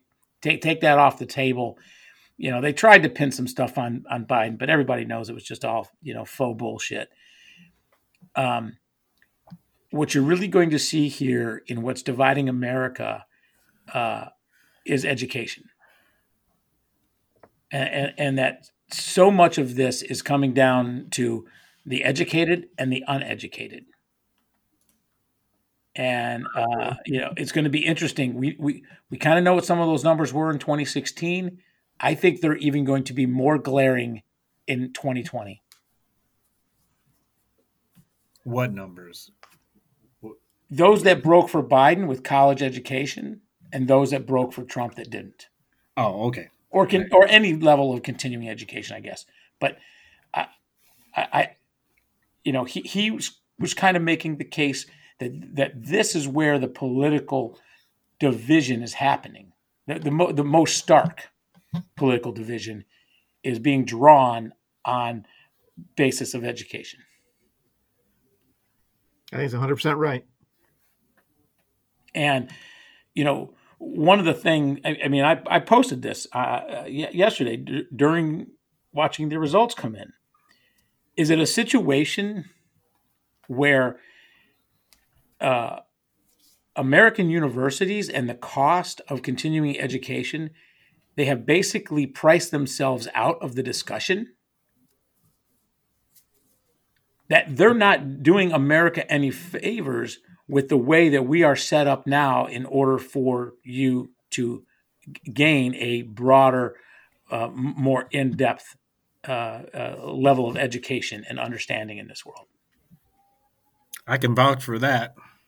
Yeah, we both can. Money wise, yes, no, right, but you, you, know, and even you know, I mean, college education is basically for for three for three groups of people.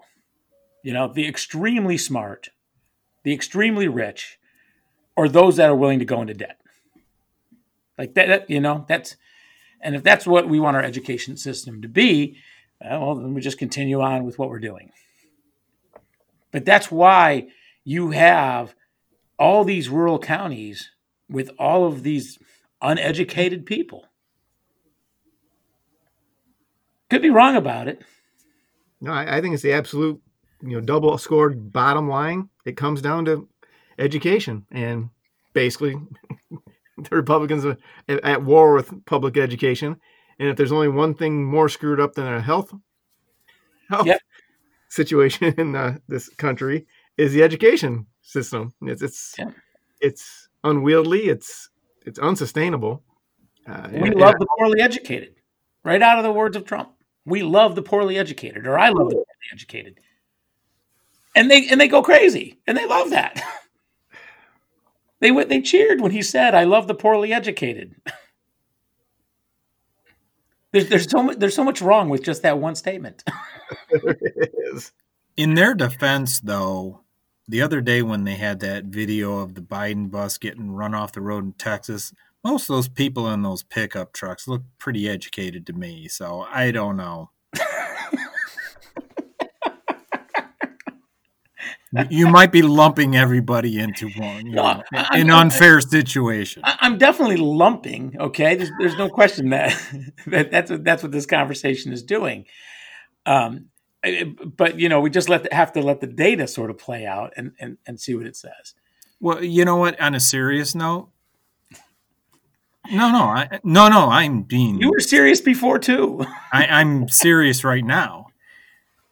You, you talk about uneducated and the people that are following him.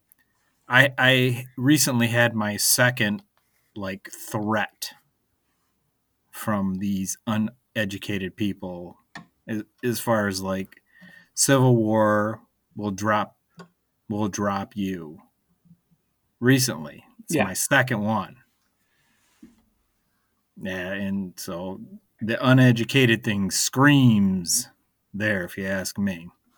Yeah, I I always I always get a kick out of the the, the Civil War conversation. No, no, I, I'm I'm I I'm trying no, to threat is a threat. I- No, I, I understand, and and you know that's that's why. and they didn't say about the Civil War. I'm I'm trying to Yeah. round about saying that someone threatened my life, Yeah, and it's basically the second time it's happened, and so the the whole uneducated thing. Yep, spot on. you know. I mean, I, I don't know if you've ever heard one of my rants about the Civil War thing there, Wave, but it's always like, who are you actually going to fight, and what is what what is it that you would want in the outcome? like they they cannot answer those questions. Valid questions. don't an- don't ask questions. They just want to go kill somebody and make it legal. But but, but you know, I, I I I guess they're going to shoot liberals. I guess. I just and and I guess the outcome they want is more dead liberals.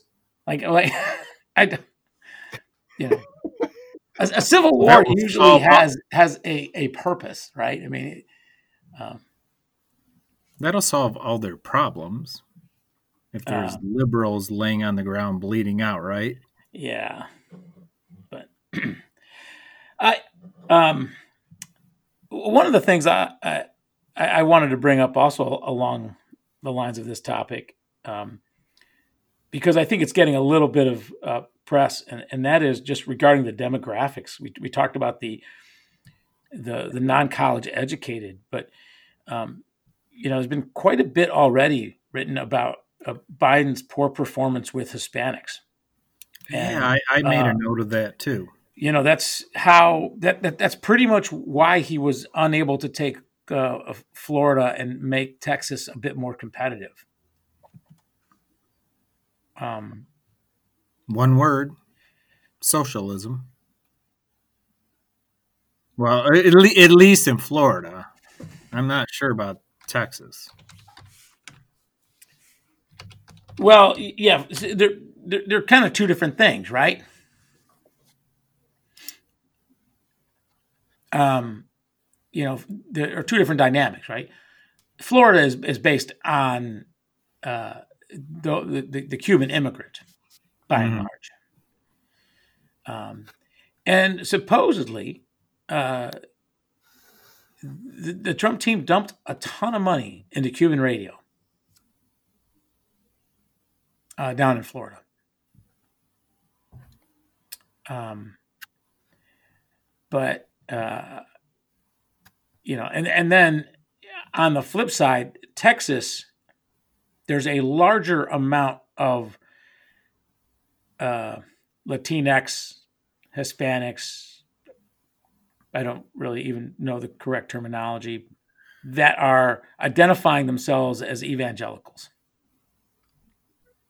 Oh, That's that's a, that, that's a that's a growing population segment of uh, the Hispanic population uh, in the U.S. Um, and and many of them do want very strict immigration policy. But at the same time, okay, this is becoming in the autopsy of Joe Biden's campaign. But then when you read the numbers, they're saying that he didn't do well because he only got 65% of the Hispanic vote.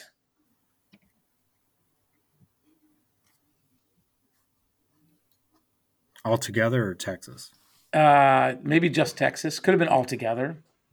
So, so even though maybe he's not doing as well as what people expect, you know, ki- kind of along the same lines with you know blacks, but he's still crushing it. you, you know, I mean, are, are, maybe the expectation is too high. I, I, don't know if I can fault Joe Biden's campaign if he's picking up 65% of any particular demographic.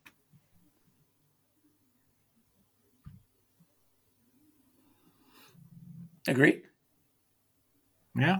So so when they say that he he's underperforming with with with Hispanics, I you know, let, let's make sure we put that in context.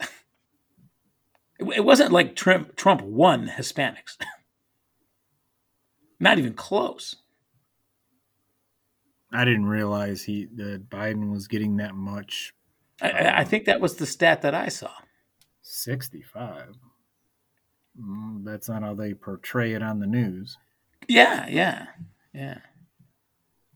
And I, and I, and I do believe that, um, you know, Hispanics are are not a, uh, uh, you know, homogenous voting block. You know, j- just like blacks aren't either. You know, and and and and again, they were talking about on the demographics that Biden didn't do as well, but my guess is he probably still pulled a big majority against young black males. You, know, but but you know, here's kind of my problem on the demographic conversations. Whose responsibility is it? So, in, in this article I read uh, about Biden's failure on Hispanics in Texas, you know, um, you know, it, it was kind of written in a way that said, you know, Biden didn't do enough outreach. Biden wasn't listening to them. And I, I think that's I, I, think that's ass backwards. And, and, and I think it's pompous from the electorate of, of the electorate to think that that the candidate has to reach out to you um, you know, you're responsible to find out which candidate best represents you. I don't think it's the candidate's job to go out and be a representative for every single person that they meet. They should be who they are, and then you align with what your choice is. It's the Hispanics' job as a group. Now, I'm not saying as a person, you know, but, but it it but but it's it's it's their job, just like it is anybody else or my job, to understand the candidate, not for the candidate to understand me. And and I, too often, I, I think that the media puts it in in terms of the other way around. Anytime I hear the the black community say, you know, the Dems have taken us for granted for too long, that infuriates me I, I mean, I, I I can't tell you how how freaking red my eyebrows turn when I hear that. They're not taking you for granted. They are just putting out their policies that they think are going to help you or not help you. You decide. Educate yourself, man. That, that's exactly right. You decide who you want to support. It's it's more on the voter than it is on the candidate to decide who you're going to vote for. If you want to spin it the other way, going going back to the Trump and the cult and all of that, I, I think that's part of it. I, I think they're intellectually lazy, a lot of them, and they want someone to think for them. Absolutely, they don't want to educate themselves, so they just, you know, fall in line and fill the vacuum. Yep and, and, you know, I mean, for for someone like Trump, it works, and it, you know, and and you know, maybe I don't know if that it was. I was going to say it probably works in certain circles with Biden too, but I don't know that it does, right? Because what what Biden gets a knock on, not just on the from from Hispanics or you know young black males or whatever, but he also takes a hit on from the progressives, right? So we're not falling behind Biden because he's our guy, right? We're falling behind him because he's our best choice, but we're still making our own decision on who to back. You know what I mean? I, I, I don't know if I was real clear on that, but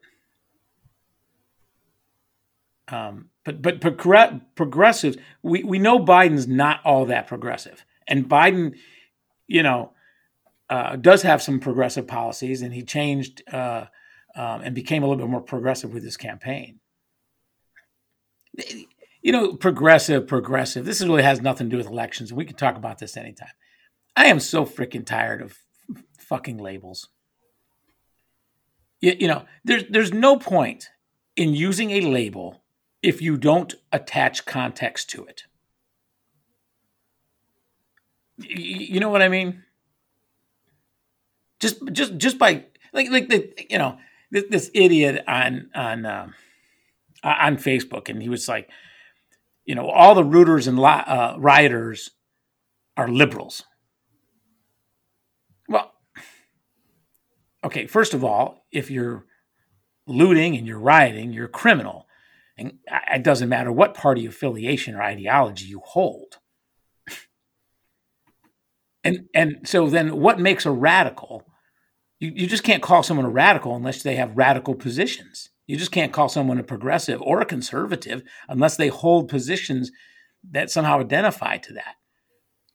So, you know, when they just start, you know, when you just start throwing out labels like that, it just it just drives me bonkers. It's intellectual laziness. Back to what you said there, Wave. Exactly. It is. It is into, intellectual inconsistencies also.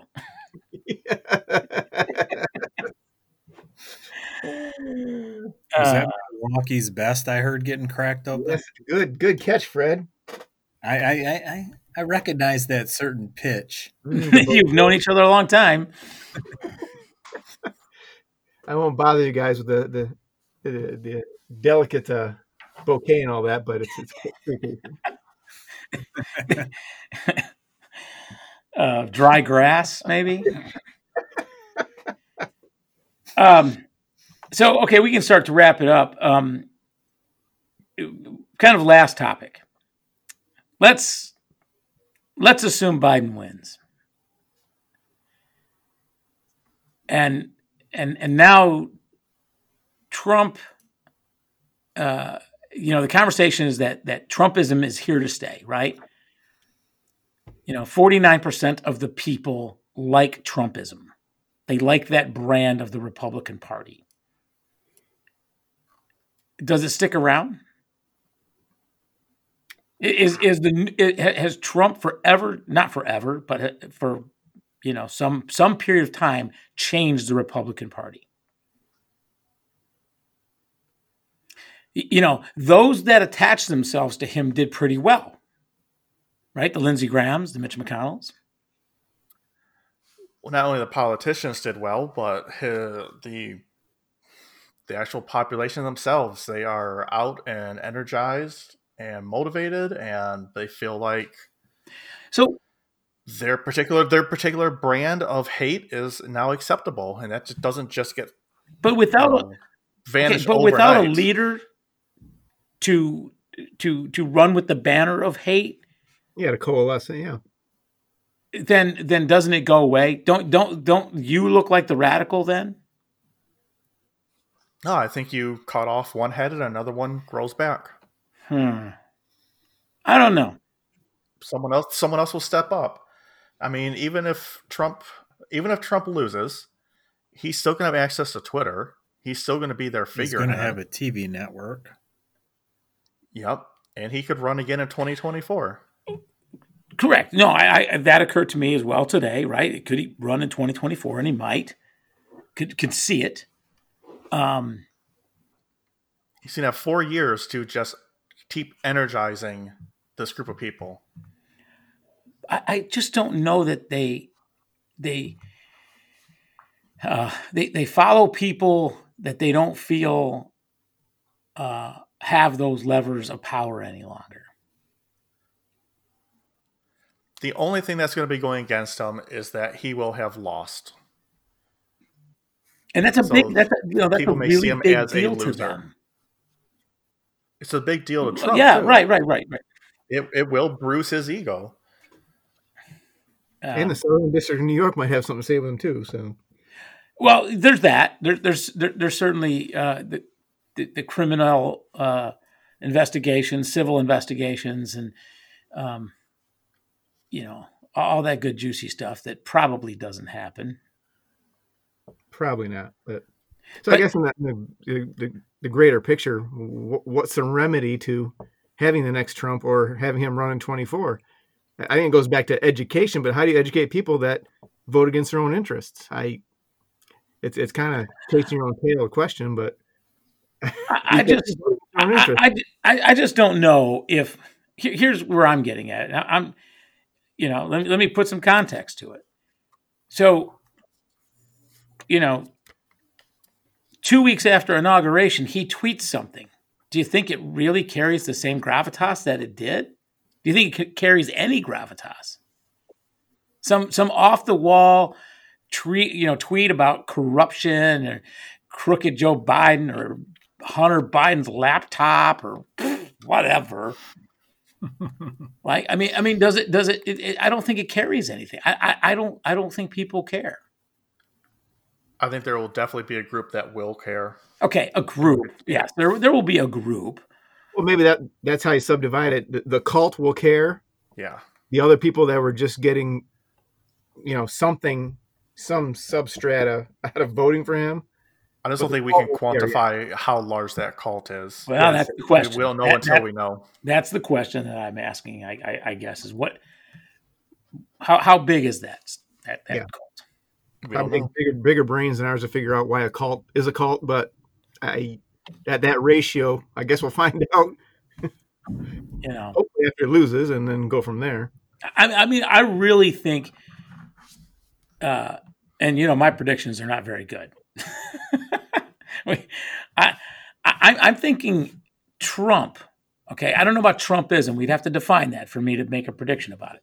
But I, I think a big portion of Trump's brand and his cult dissolve midway through 2021. You know, not not that he becomes Mitt Romney, but close. Like to, you know, and not totally forgettable, but I would love for him and his family to go away. you know, irrelevant is kind of what I want to say, right? I don't want to see any sort of dynasty come out of this. That's my big fear. Well, oh, you know, it, it, it will be it, will be such a wild ride, and I don't know what episode we're going to be on when the Republican primary start in 2024. but with, without Trump in that group, oh, Three by three Trump kids. if they're if they're in it, if they're in it, They might be in jail. I think Junior will try. I think Maybe, Junior maybe not might. 2024, but down the road. I I think Junior might try. s- s- Uh, but, but again, he's not his dad. He, you know, But he has a lot of the same deficiencies that are obviously attractive to forty percent of the fucking people out there. but, but but but that's because of his dad. But you might be right, Dave. You you really might be right. I, I maybe it's just wishful thinking on my part. That, um, like so many other political losers, you know, how many people are paying attention to Gary Hart's tweets?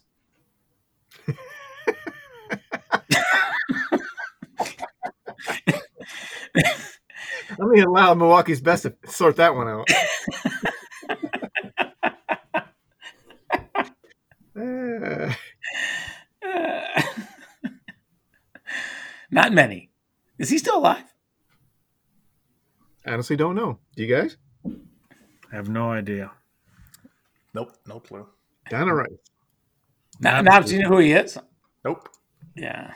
Monkey business. Monkey business. Bimini. Bimini. Uh, yeah, he's still alive. Yeah, he's 83. Um, 83. Holy cow. Wow, times have changed. A a little dalliance, and he's he's out of there. you got this guy paying up porn stars, and oh my god, And, and and you know what? He's still married to the same woman. Gary Hart. Lee. On Anyway, and, and and then of course when I Google him, you know, there's the picture. On his lap on the boat. Yeah, what was her name? Donna Rice. Oh, nice play there, Wave. The boat was called Monkey Business. Monkey Business was the name of the boat. Yeah. Bimini. Simpler times, guys. That's all it took to destroy someone politically. Oh yeah. Nowadays, I mean, there, was- there was rat. wild, wild west. The rat fucking is taken to a whole new level. Yeah. Donna Rice would have had to have a penis. She's saying she didn't. Well, we'd have to know about it, right? Can next week's episode? And, and I'm only talking that that wouldn't destroy him from the Democratic standpoint e- even anymore. That would that would maybe that would destroy you from the Republican standpoint. I want I want to qualify that. Yeah, good point. I've already, I've already said enough off color things today, but Oh, but uh, yeah. Uh, anyway, uh, knobs and other listeners, you know, of the millennial generation, this guy had a real solid shot at being president. Um, you know, I have to look at when was he running, 84? um, and, and uh, you know, he, he was a good politician. Yeah. Yeah. I mean, And then this photo surfaced of him with this uh, attractive young lady, Donna Rice, uh, sitting on his lap on a boat called Monkey Business. And he could not get it behind him. He couldn't And- survive a picture. Could not he could not survive just that one photo. And and then she started, you know, she kind of did some tell all, but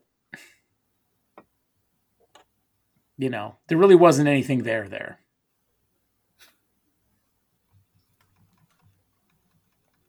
And uh and then I guess we got Bush one. Maybe. or was it 88? I think it was 88. Because 88, yeah. 84 was Reagan, right? Yeah, we got Bush the Smarter in 88, yes.